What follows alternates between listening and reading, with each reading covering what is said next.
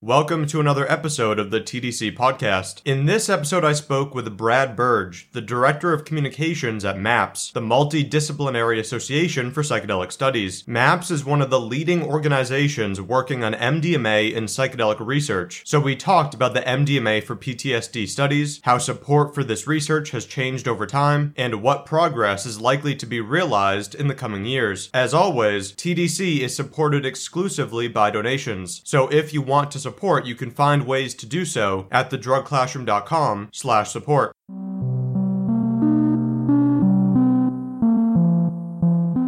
I'm sure everybody listening has probably heard of MAPS, considering it's the largest organization I'm aware of working in psychedelic therapy, and it's almost single handedly pushing forward MDMA legalization for medical uses and researching MDMA. But can you introduce us to MAPS, what the organization is, what its goal is? Yeah, more than happy to, Seth. And uh, thanks so much for having me on the Drug Classroom. Uh, real pleasure to be here. You're doing great work. So the MAPS is the Multidisciplinary Association for Psychedelic Studies, kind of a mouthful, which is why we go with MAPS. Um, we are a nonprofit, that's a 501c3 research and educational organization. So there's a lot of things that MAPS is doing beyond just clinical trials research. We do public education around drugs and their uses, a lot like you're doing. Uh, we do um, policy work and advocacy uh, to help facilitate research um, and beneficial uses of psychedelics and cannabis. We also do harm reduction. So we have a service called the Zendo Project, which we take to Burning Man and other festivals and events around the world to provide psychedelic peer support for people who are having difficult psychedelic experiences. So we really try to address all aspects of psychedelics and cannabis from their benefits all the way to their risks. Um, our, our, our, main focus right now is moving MDMA through the FDA drug development clinical trial process and working towards making MDMA assisted psychotherapy a legal prescription treatment for post traumatic stress disorder by 2021. So we're moving into those phase three trials this year uh, with the FDA and, and expecting approval by, by 2021. So a lot has changed in the last 30 plus years. MAPS was founded in 1986 by my boss, our current executive director and founder, Rick Doblin as a direct response to the criminalization of MDMA in 1985, and, and since then has just slowly, um, faster and faster now. Um, seems like we're growing kind of ex- exponentially uh, right now um, slowly built MAPS into a fairly large organization now that I think about it. When I started in 2011, we had about six people or seven people on our staff, and now we have well over 30 people working full time, plus all of our various contractors and independent researchers and so on. So things are happening really fast right now. Back in the 1980s, when MAPS started, it was focused on MDMA and still is, but the position from regulators has changed drastically, it seems. Like when I was researching the early history of MDMA for some MDMA related content that I put out on TDC, the way that the DEA or FDA was viewing MDMA, even though medical uses were known at the time, the trials were not like they are nowadays, but there were therapists testifying in favor of MDMA and definitely against it being a schedule 1 drug which would just totally stop the emerging therapeutic use, the regulators just viewed it entirely differently as far as I can tell. And now we're seeing the FDA go as far as not only allowing it, but saying it's a breakthrough therapy. So how has the regulatory position changed? Uh, it's been huge, just like you're saying. You know, back in um, the well, let me kind of take a bigger step back. So originally, MDMA and LSD and other psychedelics, their, their first uses were actually uh, therapeutically. Um, when they first became popular, they were of great interest to psychotherapists. And just l- looking at MDMA as an example, throughout the late 1970s to the early 1980s, really throughout the 70s until the early 1980s, MDMA was uh, starting to really catch on in the psychiatric, the psychotherapeutic community. And they were using it to treat patients uh, with post traumatic stress disorder, addiction, anxiety, depression. Um, MDMA was being used for couples counseling and for a lot of different purposes. But at that time, MDMA still had not been explored. in clinical trials. It had never been through double blind, randomized, controlled trials. So it was all just case studies and um, people kind of on their own experimenting with it. So at that time, regulators really had nothing, nothing at all to do with it, with MDMA, that is. And then, of course, it caught on and became labeled as ecstasy, became a popular club drug, and was criminalized. So at that point, there hadn't been any research, uh, even though there were a lot of case studies and individual reports from therapists and patients saying, hey, this stuff could be useful. There wasn't any data that the FDA or other uh, government regulatory agencies could look at. So when the DEA moved to criminalize MDMA, all they had to rely on was these individual case reports. And of course, there were a lot from very respected psychiatrists, Charlie Grob, who's, who's now a researcher, David Nichols, who um, was at Purdue at that time and is one of the world's most well recognized experts on psychedelic psychopharmacology. Rick Doblin was there. A lot of therapists were there, and, and they all testified. And actually, at that time, the, the DEA's administrative law judge, Francis Young, ruled that MDMA should not be made a Schedule 1. It should be made Schedule 2 or Schedule 3 so that therapeutic use could continue and so that research could continue. But at the time, the DEA administrator, who was all embroiled in politics and the politics of the drug war in particular, ignored that advice from the DEA's own judge and made it a Schedule 1 drug. At that time, you know, re- regulators weren't even looking at uh, protocols for the beneficial uses of, of psychedelics. When researchers would submit a um, research application, uh, it would just kind of disappear. It would fall into the trash bin, or uh, just researchers wouldn't get a response. And that was the case up until the mid 1990s. I think actually maybe the early 1990s. 1992 is when a big change happened at the FDA, and the FDA decided to start considering psychedelic therapy clinical trials as part of their regular process. It was part of a uh, an internal move that the FDA made to try to develop uh, treatments that um, were hard to research and that, that, that, showed a potential large benefit. So, starting in the mid 1990s, the FDA actually started being willing to consider these research protocols. There was some research at the University of New Mexico by Rick Strassman into DMT. Um, he was just administering DMT to human subjects, and that was the first approved clinical trial uh, with psychedelics, probably since the 1950s, when the U.S. military was was looking at them. And now we have um, just a great relationship with the FDA. I think it's very tempting, uh, you know, especially for people who are familiar with the war on drugs and familiar with the long history of the government's criminalization of, of drugs and the misinformation and propaganda that circulated for so many decades. It's tempting to look at the government as this monolithic entity. This is one big government that is preventing research from happening and just doesn't want to see it happen. That's actually, it's really very much not the case. The FDA is one thing, the DEA is another thing, ethics boards are another thing, the Department of Justice is another thing. I mean, even these days, the DEA and Jeff Sessions, the Attorney General, can't agree on things. So really, we're not looking at this monolithic thing. And the FDA has just been extremely supportive of the work that we're doing, the MDMA assisted psychotherapy for PTSD research, uh, also psilocybin research, with uh, which other organizations are now working on. And the FDA is very supportive, provides helpful feedback on the protocols. We hear back from them quickly. So we've developed this great relationship with regulators at the FDA.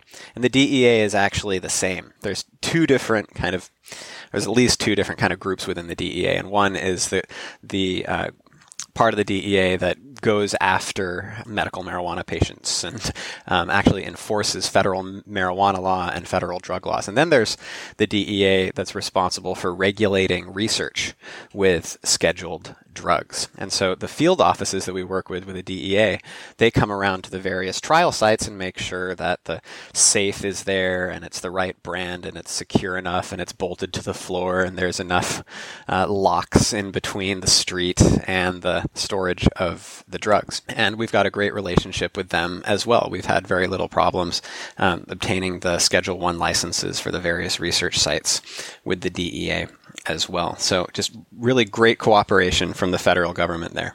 How costly is it to have to comply with those additional schedule 1 steps that go along with the research compared to if you were working with a say a schedule 3 drug you do hear about these somewhat absurd seeming requirements like the the safe bolted to the mm-hmm. floor to contain three grams of a drug. And, and, and, it's a little bit silly if you're trying to get a substance as somebody in the illicit market. You're probably not going to break into a MAPS therapy center in order to get it. You could probably find it elsewhere. So how costly is it to MAPS to have to, to go along with these? Well, a great question, Seth. You know, it varies depending on the research site. Um, we have some research sites at um, academic research institutions, like for the phase three trials, NYU is one. And, and for places like that, they, they have places to store scheduled drugs because they do research on a regular basis. And there it's, it's, it's not so difficult. But we also have a lot of private practice sites. They're just therapists' offices. And we have to do a lot of work to, to set those up. And it can vary from a few thousand dollars for a, for a fancy safe to tens of thousands of dollars for, you know, double bolted doors and alarms on the windows and, and all sorts of things. For, again, like you're saying, for a very, very small amount. So you're handling nuclear material. You'd think. yeah, yeah, you'd, you'd think so. It would seem one of the barriers to getting this research to be accepted and for regulators to go along with it, even though now things are, are moving forward steadily, is that drug facilitated therapy, psychotherapy, really hasn't been a thing in mainstream psychiatry, even though it's been a part of the psychedelic side of things or even more fringe, not so fringe at times if you go back far enough, but the idea of using everything from MDMA to psychedelics to sedatives to facilitate a therapy session, like it's just not a thing that therapists usually think about doing. Usually you have either non-drug psychotherapy or you have a daily medication. Are therapists at all hesitant when they hear about this? This idea of giving somebody something in order to make a session more insightful and, and beneficial? Or is there not much hesitation, even though it's not typically something that a therapist would do? There's, you know, I'm blown away on a daily basis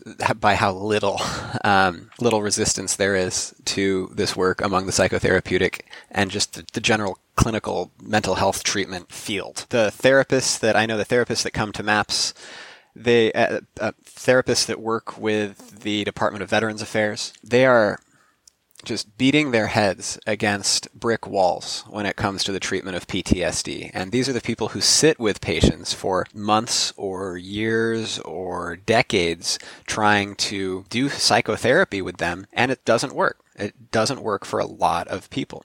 And the idea that a drug could assist that process especially a drug that's known for increasing feelings of compassion and empathy and openness and trust, makes a lot of sense to them. People are really just coming out of the woodwork. Psychotherapists, psychiatrists, marriage and family therapists, all across the board. We get dozens of emails and phone calls and Facebook messages tweets like every single day, people asking to get involved with this research as as therapists. Never mind the people who are reaching out actually asking for the treatment.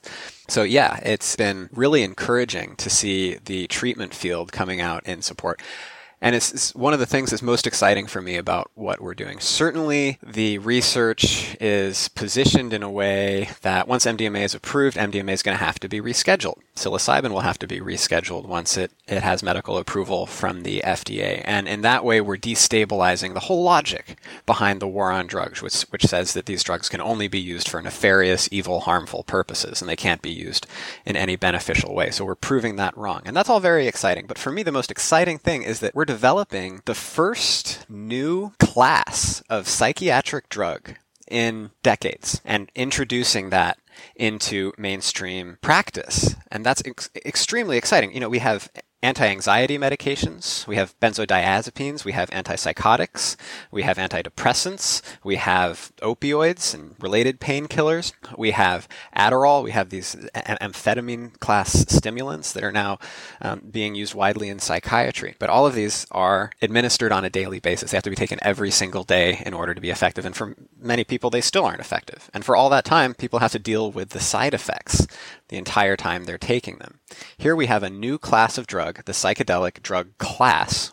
Of course, MDMA, LSD, psilocybin, a lot of these drugs don't have anything chemically to do with each other or very little chemically to do with each other. And we're bringing this whole new class, this whole new toolbox, really, for psychiatrists. PTSD in particular is a major problem with psychotherapy because with PTSD and these traumatic events that happen, people often struggle to share details about those events. It's, it's hard to just think back and remember these memories, which are often the most terrifying memories people have had in their entire lives. And so, and that's why psychotherapy can be so difficult often for people because they don't trust themselves to share the material. They don't trust their therapists. And, and, and so they shut down when trying to share. So no matter how good the psychotherapy is, often people just, just won't go there with the memories. And so bringing in the drug, it opens up that window. It enables psychotherapy to be more effective. Um, so all of that is very appealing to people who are treating people with PTSD and other mental health conditions. Not to mention the fact that the way we're looking at this this treatment, it's, it's only taken two or three times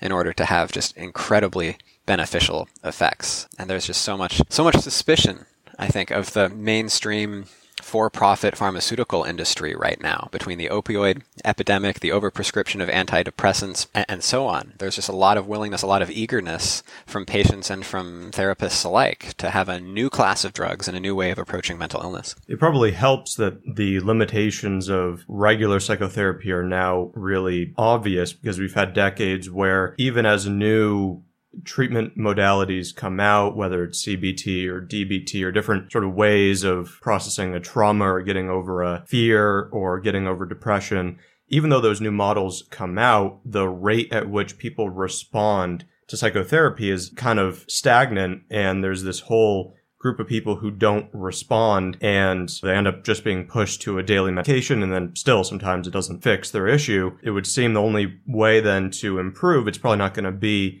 that you have some new CBT like model that comes out for interacting with people. If you just say the right thing or induce the right state through speaking to somebody that you can get anybody to change, that probably won't be what the fix is, but rather changing the therapeutic connection and how deep somebody can go in a therapy session. And that is very amenable to pharmacology. So you get this nice blending of the benefits of not having to take something every day, but having when you do take something or go and deal with your trauma or your condition in a therapeutic setting that you get more out of your time. You hear about people describing it as 20 years of psychotherapy in one session. People have a hard enough time opening up to people they have relationships with. So going to a psychotherapist is not always a very welcoming thing. I mean, people are pushed there because they need something to change, but becoming open and even sometimes being aware of what the source of their condition is, is not it's not easy to do that as a patient and there's only so much you can do as a therapist if you're relying on the patient to give insight. So drugs, even though they're not the typical thing, have this great ability to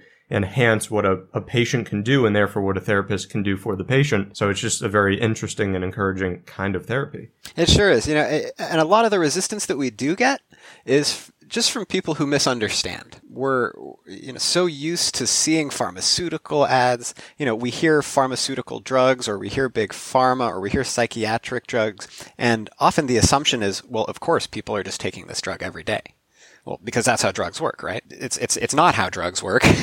yeah, you're now dependent on it. You know, every time that you have talk about a drug, it's always with addiction and dependence as the unavoidable side effect. Yeah, and so when we when when we break the news to people, you know, no no no, really really though, they're not taking this every day. This is only to assist psychotherapy, and it's only done a few times. That's when most of the resistance evaporates when we're talking to people. Um, because that's a totally new way of, of, of thinking about drugs. Also, you know, people will say, you know, patients especially, or rather participants in the clinical trials will say, you know, this, this treatment blows every other treatment I've tried out of the water. Or people are like, this is so much better than just standard psychotherapy or things like that. But actually, you know, what we're looking at with psychedelic therapy isn't even replacing cognitive behavioral therapy or cognitive processing therapy or cognitive behavioral conjoint therapy, which is psychotherapy for couples or for partners. You know, we're, we're looking at these drugs as ways to assist these other forms. So MAPS right now is looking at MDMA assisted psychotherapy for PTSD. The psychotherapy part is actually very important.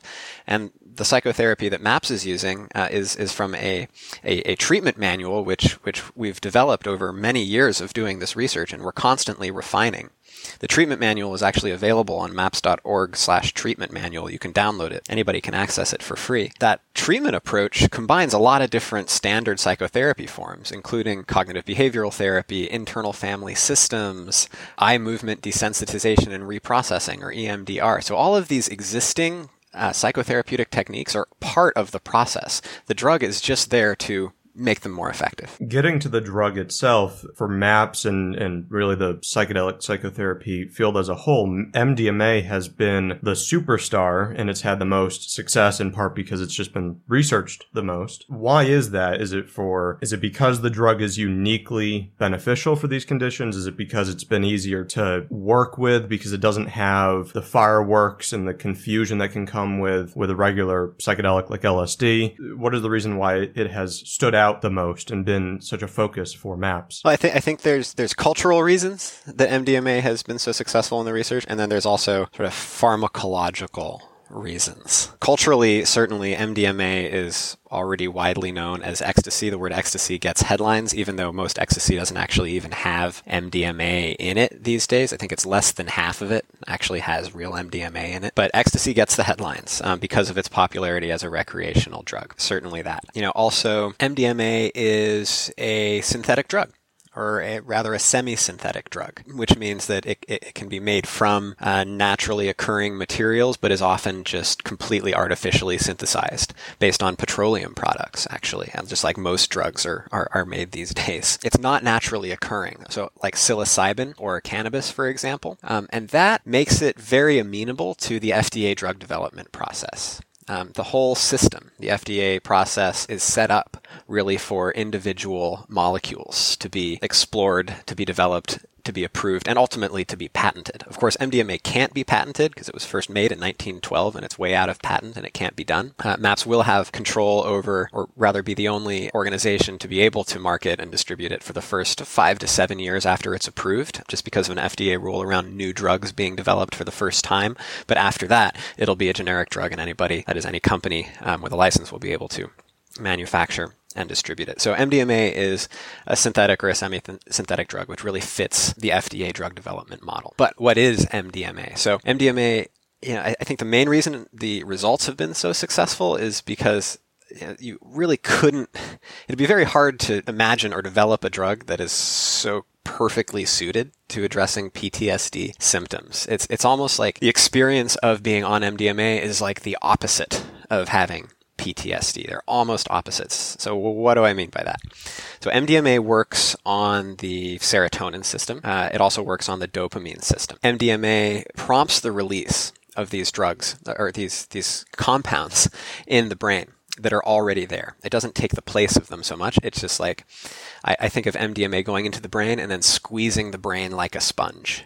So it squeezes out all of these naturally occurring neurotransmitters, serotonin and dopamine among them. So serotonin is associated with uh, memory and attention. You kind of get this this kind of flood of attention and ability to focus on things for a for a long period of time. Also, um, kind kind of enhancing memory. People find that their memory for emo- emotions and experiences is improved with MDMA. Also, dopamine is this this this kind of reward signaling compound in the brain when we do something that's successful or we beat a video game or we feel like we've accomplished something or we've finished our homework or we're or it's Friday afternoon. It's this feeling of of yay, I've accomplished something. This feeling of I'm doing something right.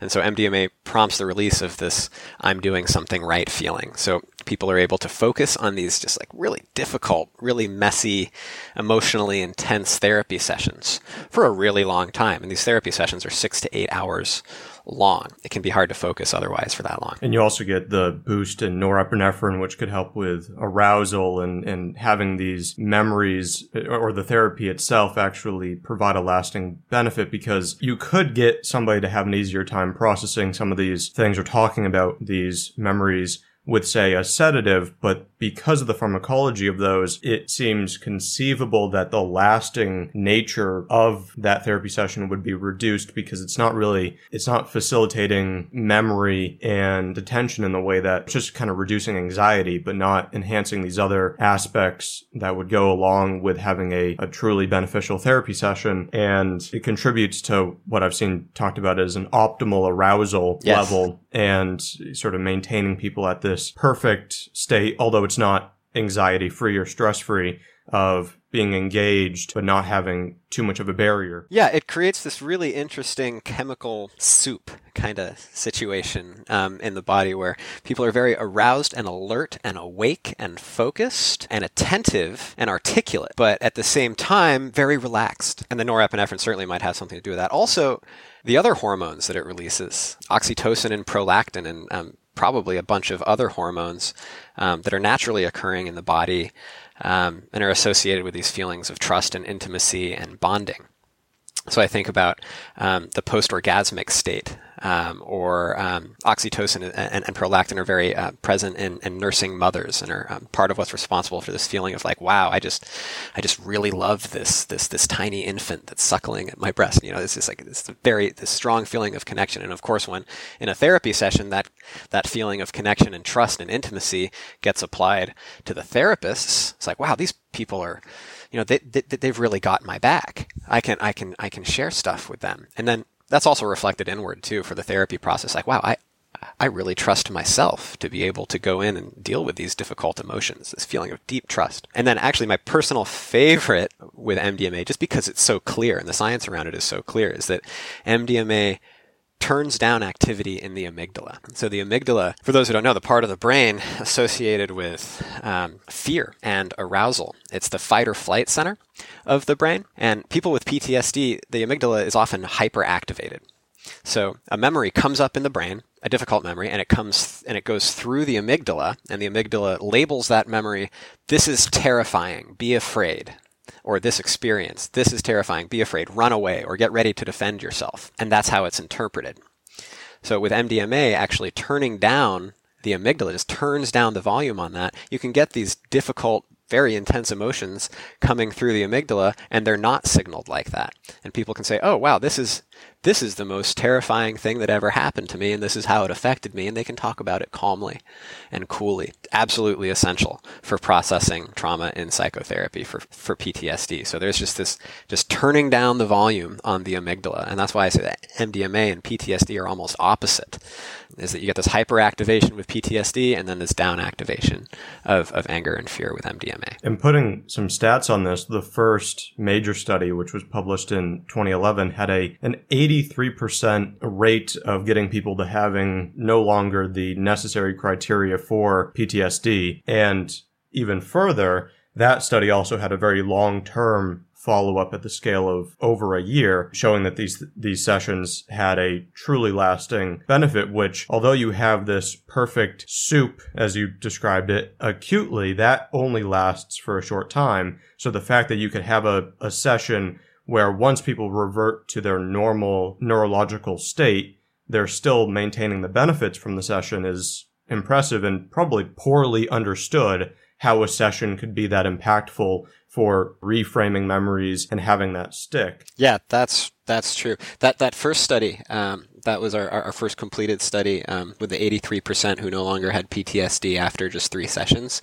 That long term follow up was uh, actually 3.8 years. So al- almost four years later, those results were were still holding. We did have a couple of people, and, and this is common with these studies. We did have a couple of people who relapsed after that. So, so right after their treatment sessions, they didn't have PTSD anymore. But then over time, those kind of came back for people. Or in some cases, um, just you know life keeps happening. People can get re-traumatized. New things can happen.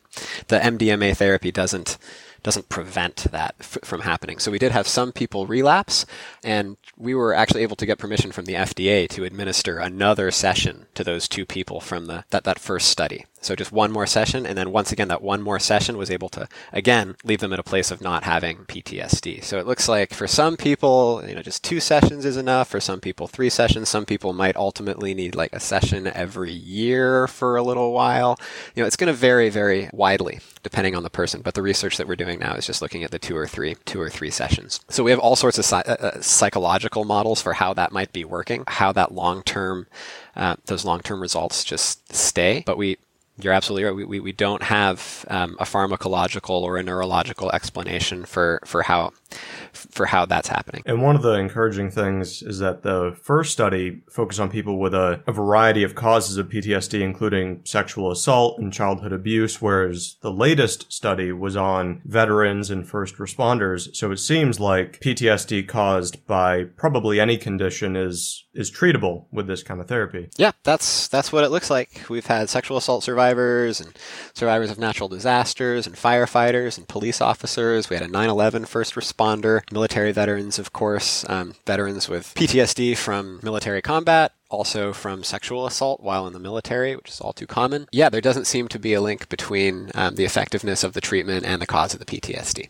Going almost completely against what the recreational side of MDMA use encourages at times, the ideal dose seems to be only around 75 or 100 milligrams in these studies. And that, for a lot of MDMA users, would be sort of surprising because people are so used to taking 150 or, or 200 or even more if you're in the UK or some place that thinks hundreds of milligrams is a good idea, but it probably speaks to perhaps the benefit of keeping people as close to normal functioning as possible while getting the the anxiety reduction and the increased openness, but you don't want people to be just blasted out of their minds, which is often the goal of recreational use. Because I think anybody who's used in, entactogens, including MDMA, can speak to the common doses around that amount not really being impairing, but it can rapidly become more sort of you have memory lapses and, and you can get kind of some hallucinatory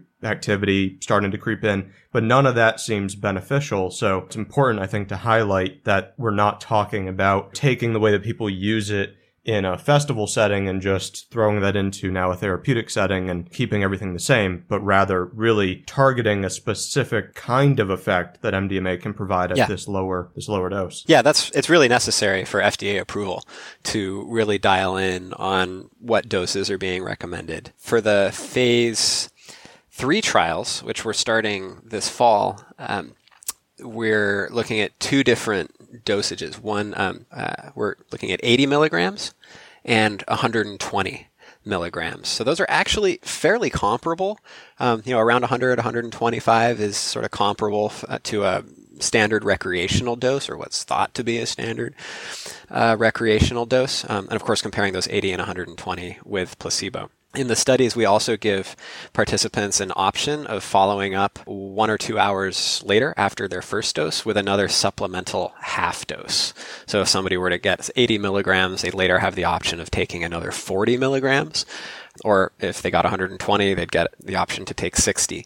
And what that does is not increase the um, amplitude of the effects. So it, doesn't make the um, effects of the MDMA more intense um, but rather extends the effects or extends this um, therapeutic window, as we call it, where they can do this psychotherapeutic work. And I also want to go back to something you said earlier, Seth, is, is um, you know the, the question you asked about you know, what is it about MDMA that makes it, you know, so appealing at a cultural level and why has it been so successful? And the other thing that you're pointing to is the general absence of hallucinations with with MDMA. Um, psilocybin and LSD, um, certainly DMT, can be um, really scary for for people who aren't experienced with them um, because the hallucinations can be so intense. They can take you right out of your body. You can have powerful vi- um, visual or auditory or tactile, gustatory sensations, and and those might be distracting um, for for therapeutic work with with MDMA so we um, think that MDMA has also been effective for that reason, at sort of catching on, is because it's not quite as scary from the point of view of the ego as as as some of these these other drugs. Uh, also, it's interesting to compare MDMA with um, the psilocybin research that's been happening. So, just briefly, the psilocybin research for um, treatment of anxiety and depression is finding an association between the um, feelings of sort of mystical states or mystical experiences out of body experiences, sort of feelings of connection with the divine, essentially um, powerful hallucinations, that there's an association with psilocybin between those hallucinations and the therapeutic effects. So there's something having to do, do with recovery, um, working with anxiety and addiction and depression that may actually be helped by some of those effects. With MDMA and PTSD, it doesn't seem to be the case. Um, there doesn't seem to be an association between people having a so-called mystical experience with MDMA and getting better with PTSD. So clearly these drugs are working in different ways, even to assist psychotherapy. Is the thought that some of those classic psychedelics will end up being better for some conditions than MDMA is, or, or do you think MDMA, mm-hmm. once it moves, once it's approved for PTSD, could show a lot of efficacy in these other conditions like depression, anxiety, you know, social anxiety, and et cetera? Based on the case reports from the last many decades, uh, MDMA is likely to have other beneficial uses too um, depression, anxiety, addiction, alcoholism. There's a new study of MDMA treatment for alcoholism about to get started in the UK, for example. Um, absolutely, but that would have to need to be. Um, that would need to be explored a lot more. But from what it seems so far, yeah, some of these drugs are going to be better for certain conditions than others. Um, some are going to be uh, the, the therapeutic aspect or the psychotherapy is going to be more important, and for others, it's going to be it's it's going to be less important. This is just what scientists are just starting to tease apart right now. Does it seem like for other drugs that MAPS is interested in, like I mean, one that really stands out would be Ibogaine, considering there's so much talk about opioid addiction right now. And Ibogaine, based on, you know, the reports from clinics, but not necessarily a bunch of very high quality studies, it seems to be useful in that condition. But because it's fairly unknown, I would think, compared to MDMA or psychedelics in the US, is there kind of a greater barrier for getting movement on a drug like that just because they may not be aware of it? Almost nobody in the public is aware of Ibogaine compared to, say, people have heard of ecstasy and they've heard of LSD. Yeah, comparatively. Yeah, there's certainly that educational barrier. Fewer people know about Ibogaine. There's also um, the significant fact that, that Ibogaine, when it's administered in places where it's legal but unregulated, so Mexico and New Zealand are two of those places, um, it's um, tends not to be consistent from uh, treatment center to treatment center. Ibogaine is really the, the alkaloid that is extracted from iboga, um, and it's extracted in a variety of different ways. And so it can have a variety of different potencies and a variety of different, um, you know, additional compounds uh, floating around in it. So part of the challenge of researching ibogaine is finding a consistent supply. So you don't have one scientist in one place doing research with one batch, another scientist doing research with another batch. They come together to compare their results, and it turns out they were looking at different drugs. So we have to be very careful with that, as well as with ayahuasca. It's exactly the same situation for ayahuasca, and very similar for, for cannabis research, too. How do we do cannabis research, ensuring that there's going to be a consistent supply? With MDMA, it's very easy um, because it's just a single molecule. Even the psilocybin research, they're using synthetic psilocybin, so they're not even using whole um, whole psilocybin mushrooms, which have all of these other alkaloids in it, which may or may not impact how the psilocybin is um, how the psilocybin works in the brain. Ibogaine is d- difficult for that reason. It looks um, you know it, looks like ibogaine is also a um, it, it, may have higher risks than, than some of these other psychedelics. It looks like there may be about one in 300 people that um, have gone through ibogaine therapy experience fatalities. Uh, now, we don't know why that is. We don't know. It, uh, it's probably not because of the drug itself, but it's probably because the people who are going into ibogaine treatment for opioid addiction in particular tend to have weakened cardiovascular systems and weakened neurological systems and have other things going on and just be a generally higher risk population. So there's a lot more sort of basic research. Or even if the drug has some toxicity concerns, you could better control that once you do the research and find out there's probably a dose where you can get the benefits with with without that kind of toxicity. And especially when the rate is already so low, th- those cases could be coming out of just the unregulated sort of Very nature much. of the industry and people are being exposed to variable amounts and hmm And it depends on the level of medical care they're getting too. so if you have like proper monitoring and better research into the dosing, then perhaps you could stamp out some of those concerns, which of course also speaks to the benefit of having a drug not be in Schedule 1 so you can do those necessary preclinical and clinical studies to figure out how to use these drugs safely and if you even can. That's right. I really think that the popularity and the success of the MDMA and psilocybin trials is is helping draw a lot of attention to the ibogaine research and the potential for ibogaine therapy for addiction. Um, if it weren't for these kind of higher profile projects, the MDMA and psilocybin, I think would be a lot further behind with ibogaine and ayahuasca. Looking at the community level and the communication level for talking about these substances and the therapy, are there any challenges with some of the beliefs and topics that are focused on in the in the psychedelic community, which obviously is a huge base of support for these medicines, but also you know, whenever there's a group of people who are focused on psychedelics and they're talking, there can be, from my experience, a, an easy wading into some controversial and perhaps pseudoscientific ideas. And as a organization that is really focused on science, and obviously you have to work with the FDA, which is, you know, has science as its top priority. Is there an issue with where all this support is coming from or, or concerns about the association? Uh, you know, is there a, a desire to distance what MAPS is doing from the way that, not really with MDMA, but with LSD and psilocybin, how some of the classic supporters talk about these, these substances? Or is it not really much of a concern? Well, you know, there's historically there's been you know lots of different kinds of people who support the beneficial uses of psychedelics. Some of those people have had beneficial experiences themselves, or they know somebody who has, um, and they're diehard supporters, and they believe very powerfully in the potential of these drugs, and they don't believe that clinical research um, or working with the federal government or um, accepting funding from mainstream supporters at all ends of the political spectrum. There are people who don't think that that's appropriate or or necessary. There, there there are people who believe that we shouldn't be needing to jump through all of these regulatory hoops and to work in this, you know, very, you know, straight edge.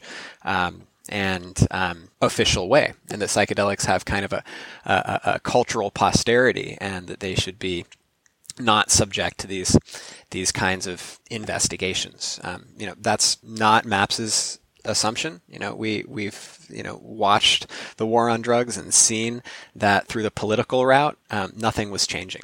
People are still getting incarcerated. They're still getting thrown in jail for possession and distribution of these substances. They're still Schedule One. It's still hard to do research on it, and so MAPS is absolutely willing to be one of the more conservative voices in the psychedelic movement, willing to work with regulators, willing to put on a suit and go into Congress and try to convince people that you know let's let's take a look at these at these substances people who who, who haven't necessarily already had their own beneficial experiences. So i think that's that's kind of the core uh, you know the core mission for maps is is is jumping through the regulatory hoops showing that it can be done. And those who you know really truly recognize and support the value of these substances will see what we're doing we'll we'll see the strategy uh, and um, hopefully will support us. And the flip side of what I was initially asking, I wonder if there's any concern about, I don't know if it was for MAPS or for another organization, but I saw there was some investment from Peter Thiel and there's been some investment from other conservative leaning groups. I wonder if that poses any concerns because they would, they're kind of antithetical at times to uh, what the psychedelic community at the political level would be supportive of. So there's obviously a group of people who who argue even if money is going to something good, if it's coming from an arguably bad source, then that you know makes the money tainted. Um, has there been any concern about that? And I don't know if that investment was for Maps, but I just saw the yeah the the Peter Thiel gift um, that was to Compass Pathways, or rather, I think it was an investment in Compass Pathways, which is uh, uh, which is a for profit that's doing some psilocybin research right now. But Maps has received um, a million dollar gift from uh, the Mercer Family Foundation through um, Rebecca Mercer. We had some people write to us and say, "Hey." You know, we've noticed that you've taken, you know, you've accepted a million dollars from a family foundation that is usually associated with much more conservative, right-leaning causes. Um, was um, a big funder of uh, Trump's election campaign, um, and some people wrote to us and said, you know, we wish you hadn't taken that money. This money is tainted. Our position on it is that, you know, the gift was given without strings attached. Actually, the only strings attached to it from the Mercer Family Foundation for that million dollars for the phase three research was that it be used for veterans, for U.S. military veterans, which we were going to treat anyway in these phase three trials. And that's a million dollars that the Mercer Family Foundation very easily could have put somewhere else. And so why not accept that money and do something good with it? I don't think we really believe in tainted money. That if we can take that money and we can put it to a good use, then maybe we can transform it. Especially when it doesn't entail that you're, you know, coming out in support of anything that these conservative groups are doing. I mean, when it's just pure money going into maps and and it's just yes. a donation, then it is, in my opinion, my personal opinion, hard to complain about that because that money otherwise was going to sit around and do nothing or it was going to go into something that politically the psychedelic community would probably oppose. So the idea that it's going into maps and doing something good, it, does seem a bit difficult to, I mean, you didn't come out and say everything that the Mercers have done is, you know, now Maps is in support of that. No, we haven't said that, and and we don't believe that. You know, we um, just want this research to happen as as quickly as possible. And and this is why, you know, this is one of the benefits of Maps being a nonprofit is we don't take investors for the MDMA research or or anything else right now. So we're not beholden in any way to those who donate to us. Um, they can take their tax write-offs from the federal government if if they want. We'll send them a tax receipt. But that's the extent of our obligation to our donors. That's that's very different than um, for-profit investments, where where those people are going to be looking for a return. I saw seven point five million dollars that Maps has received has come from cryptocurrency donations, yeah. and for putting that into perspective. 47 million that Maps has received overall, I believe. And that's a a pretty substantial portion of MAPS's financial support. Oh, tremendous. Why do you think the, the cryptocurrency and Bitcoin primarily community has been so supportive of what Maps is doing? I mean, obviously there's probably some political overlap in the sense of a focus on freedom and not having the government stand in the way of, of what people want to do, which would be relevant to people with Bitcoin, and you know, but why do you think that support is so so substantial? Well, I think that I think you just hit the nail on the head right there. Is is um, there's um, you know within the cryptocurrency community, you know what a lot of people in the cryptocurrency community are trying to do is to destabilize the existing structure and create new systems where people um, can live. And um, if um, psychedelic therapy isn't creating a new system I don't know what is. So there's there's certainly that um, ethos that they share with um, developing psychedelics. Also, um, at the end of last year um, and the beginning of this year, when a lot of that came in, um, cryptocurrency was seeing a huge, huge spike, um, and and the value just went went way up. So all these people who had been holding on to cryptocurrency suddenly found themselves millionaires or or billionaires and wanted to do something with it quickly. And we've been accepting cryptocurrency donations um, for for quite a few years in in hopes, although without any knowledge that, that, that something like that would happen. So that's seven million dollars. That's a that's almost a quarter. Um, or a little bit over a quarter of our funding needs for the phase three trials, which are about $27 million.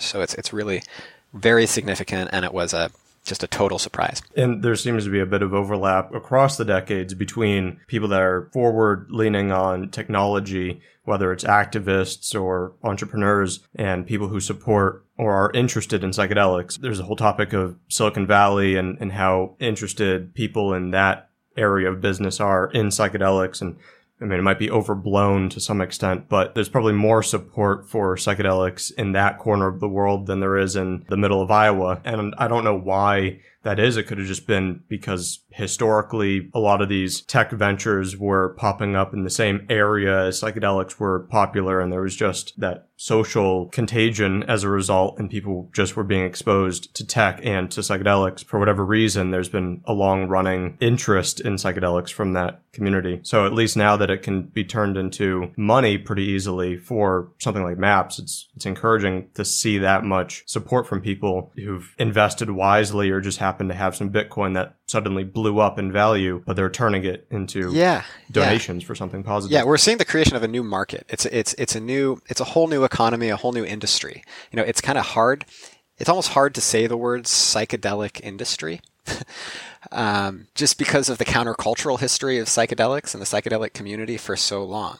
But there are industries that are also productive, that are mindful of the environment, that are ethically viable, that are sustainable. Think about the solar industry. You know, I think about the solar industry or the healthcare. You know, that um, well, I mean, healthcare industry is kind of hard too, but but you know, doing good work. It's it, just because it's an industry doesn't mean that it's it's taking advantage of, of of people. So I think that was a major motivation of the cryptocurrency donations, and it's also a motivator for those in Silicon Valley who support psychedelic research. Is that we're seeing a new field open up where there's going to be jobs, there's going to be income, there's going to be production of value, there's going to be products and services in the form of mental health treatments and mental health clinics where these services are available.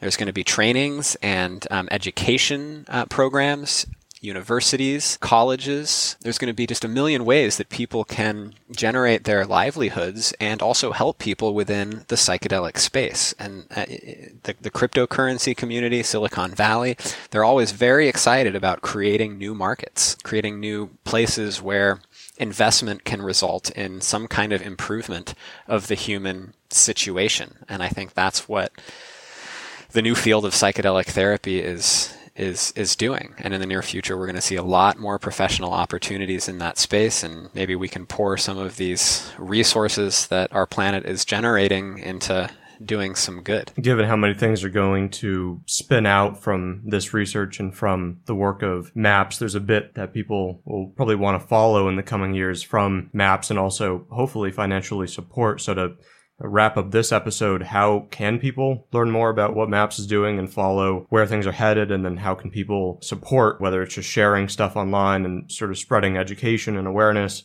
or financially supporting? Yeah, thank you. Um, thanks, Seth. You know, everything from a dollar to five million dollars helps a lot. That's how we've funded these trials. Literally everything from a, a, dollar to five million dollars. That's the range of donations. Shares, certainly, we maintain a super active presence on social media, Instagram, Facebook, Twitter, you name it, everything.